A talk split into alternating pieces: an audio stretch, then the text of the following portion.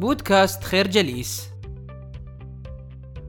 في وقتنا الحالي تترسخ لدى 99% من البشر قناعة بأنهم غير قادرين على تحقيق إنجازات عظيمة في حياتهم، يعود ذلك لعدم ثقتهم بما يمكنهم فعله، وبالتالي يقومون بتحديد أهدافهم وفقا لما يعتقدون بأنهم قادرون على تحقيقه. لمواجهة هذه القناعة السلبية، يأخذنا تيم فيرس عبر عدد من الخطوات. الخطوة الأولى هي إعادة التفكير في أهدافك، فعلى سبيل المثال، الأشخاص الذين أطلق عليهم الكاتب مسمى الأغنياء الجدد.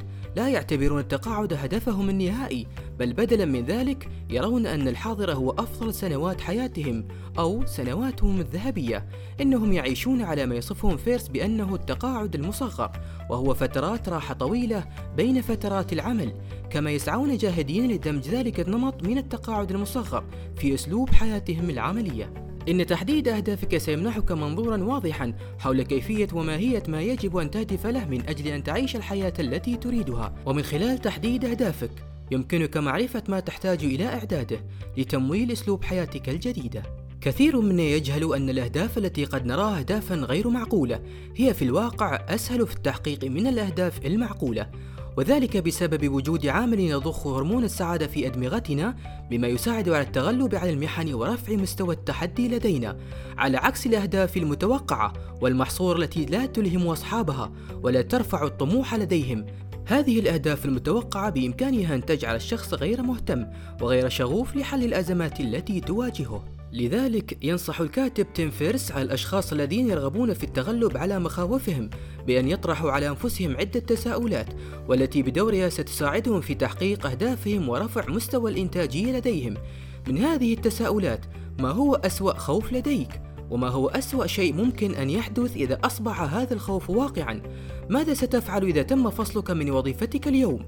بعد أن تقوم بالإجابة على هذه الأسئلة قم بتحديد أحلامك بدلا من التركيز على المخاوف والإخفاقات المحتملة لا تهدر وقتك بالأحلام كما ذكر الكاتب بل قم بتقسيم أحلامك إلى جداول زمنية وأفعال ملموسة ذات عائد الفكرة حدد أهدافك المعقولة والغير معقولة ابتعد عن المخاوف وقم بالتركيز على أحلامك بدلا من ذلك. يقيس معظم الناس مدى الإنتاجية من خلال قياس الوقت الذي يستغرق للقيام بمهمة ما، ولكن هذا لا يعد مؤشرا فعالا، لأننا قد نضيع الكثير من الوقت في العمل. في المقابل ينصحنا الكاتب بالتركيز على مبدأ بريتو 2080 أي أن تركز جهودك على 20% من الأعمال التي تجلب 80% من النتائج وأن تتجنب ال 20% من الأعمال التي تستهلك 80% من الجهد والوقت يعتبر مبدأ بريتو قانونا يمكن لأي فرد أن يطبقه على أي شيء في الحياة فالثمانون في المئة من أرباح الشركة تأتي من عشرين في المئة من السلع والبضائع والثمانون في المئة من أرباح الأسهم هي من عشرين في المئة من المستثمرين. قائمة الأمثلة على تطبيق هذا المبدأ لا نهاية لها. ذكر الكاتب أنه قبل أن يكتشف مبدأ بريتو كان يعمل لمدة 15 ساعة يوميا وكان يشعر بأنه عالق في قطار بلا مكابح. وفور اكتشافه لمبدأ سأل نفسه سؤالين ما هي العشرين في المئة من الموارد التي تسبب له ثمانين في المئة من المشاكل والتعاسة وما هي عشرين في المئة من الموارد التي تمثل له ثمانين في المئة من النتائج التي تحقق الرضا والسعادة. الهدف من هذه الأسئلة هو العثور على نقاط الضعف والتخلص منها والتركيز على مضاعفة نقاط القوة لديك وعليه قام تيم باتخاذ قرارات دراماتيكية كالتوقف عن ملاحقة 95% من عملاء الشركة وفصل 2% من الموظفين والقيام بالتركيز على 3% من الموردين واتضح بأنه كان غارقا في العمل من أجل العمل نفسه وأن ذلك كان سبب تعاسته الرئيسي. إذا بدلا من التركيز على القيام بكل ما تستطيع القيام به وبأفضل طريقة ممكنة ركز على القيام بالأشياء الصغيرة التي ستجلب لك أكبر تقدم وتطور في حياتك. قانون باركنسون هو قانون آخر ينص على أن العمل يعتمد على الوقت الذي تخصصه له، لذلك على الشخص البحث عن التقصير والقضاء عليه، بالإضافة إلى البحث عن نقاط القوة من أجل مضاعفة المخرجات. مثال ذكر الكاتب وحدة تجاربه أثناء دراسته الجامعية عندما طلب منه إجراء بحث يتكون من 30 صفحة عن إحدى الشركات. وعند انتهائه من المقابلة والاستعداد لتسليم النسخة النهائية من البحث فوجئ باتصال من الشركة تخبره بأنها لن تسمح له باستخدام المعلومات التي أعطيت له خلال المقابلات مسبقا. عندها ورغم ضيق الوقت قامت بالبحث عن شركة أخرى ليقوم بتجهيز البحث من البداية خلال 24 ساعة فقط ورغم ذلك الضغط تمكن تيم من تسليم البحث في الوقت المناسب. من هنا يتضح لنا أن الشخص إذا قام بالتركيز على المهام والنقاط الأساسية لمشروع ما فإنه سينجزه في وقت أقل وجودة عالية.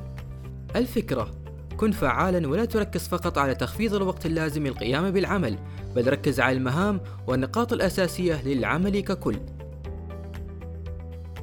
يخبرنا الكاتب عن كيفية كسب المال بشكل تلقائي أو ما يسمى بوضعية الطيار الآلي. ولكي تكسب المال بدون جهد يجب عليك مراجعة المهام التي تقوم بها ومن ثم تحديد ما يمكنك تفويضه من مهام وما يمكن الاستعانة به من مصادر خارجية. ليس من الصعب في وقتنا الحالي توظيف مساعدين موثوقين للقيام بالمهام الروتينية اليومية بالنيابة عنك. أن تفويض المسؤوليات والعمليات اليومية للمساعدين سيوفر لك الكثير من الوقت الذي يمكنك من خلاله تقليل ساعات العمل إلى أربع ساعات مثالية في الأسبوع. ويتساءل الكاتب لماذا ينحصر توظيف المساعدين على مكاتب رجال المال ورواد الأعمال الأثرياء فحسب؟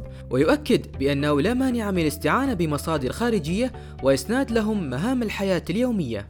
يذكر تيم بأن قصة استعانته بالمساعدين بدأت عندما قام بتوظيف هاني وهي فتاة تعمل بوظيفة مساعدة افتراضية عن بعد. وبعد أن لاحظ كمية الثناء التي نالته هاني من الشركات المعروفة التي عملت بها سابقا يقول الكاتب جذبني في هاني ردها الإيجابي واستعدادها لأن تعمل في التأقلم لتلبية متطلبات العمل والوصول إلى نتائج ترضيني. وبعد تجربتي الناجحة مع هاني تطور الأمر وأصبح لدي فريق مساند يهتم بحياتي المهنية ومهامي اليومية كما يقوم فريقي بمساعدتي في أمور الشخصية كدفع الفواتير وحجز التذاكر وحل مشاكلي العائلية.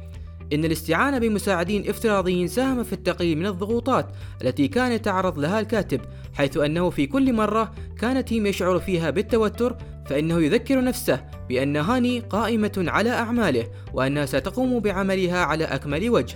الفكرة توظيف مساعدين افتراضيين للقيام بأعمالك الروتينية سيساعدك على توفير الجهد وكسب المال والتقليل من التوتر.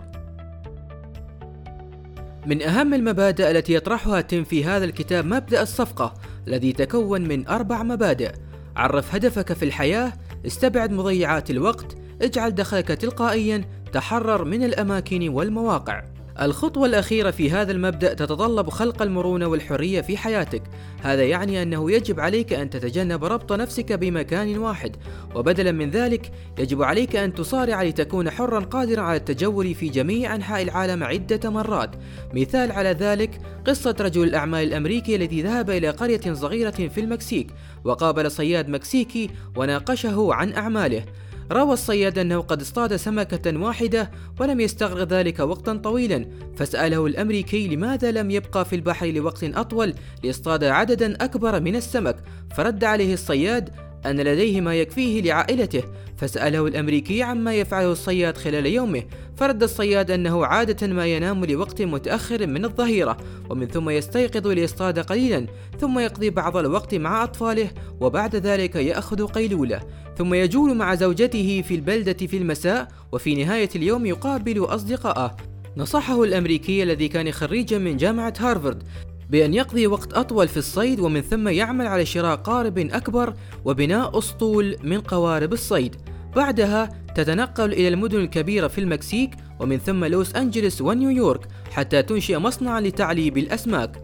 بعدها ستبدأ ببيع أسهم شركتك في السوق المالي بالملايين ومن ثم تتقاعد وتنتقل إلى بلدة شاطئية صغيرة وتنام لوقت متأخر من الليل. يستنتج الكاتب أن معظم الأشخاص عالقين في أماكن معينة كالمكاتب وبالتالي لا يتمتعون بحرية التنقل ويجدون مصدر دخلهم محصورا على مكان معين. ولهذا ذكر الكاتب ضرورة ألا تقيد نفسك بأي مكان وأن تجعل مرونتك وحريتك هدفك الرئيسي. الفكرة. لا تقيد نفسك بمكان معين أو مصدر دخل محدد فالمرونة وسهولة الحركة من أساسيات النجاح في الحياة. نشكركم على حسن استماعكم. تابعونا على مواقع التواصل الاجتماعي لخير جليس. كما يسرنا الاستماع لآرائكم واقتراحاتكم ونسعد باشتراككم في البودكاست.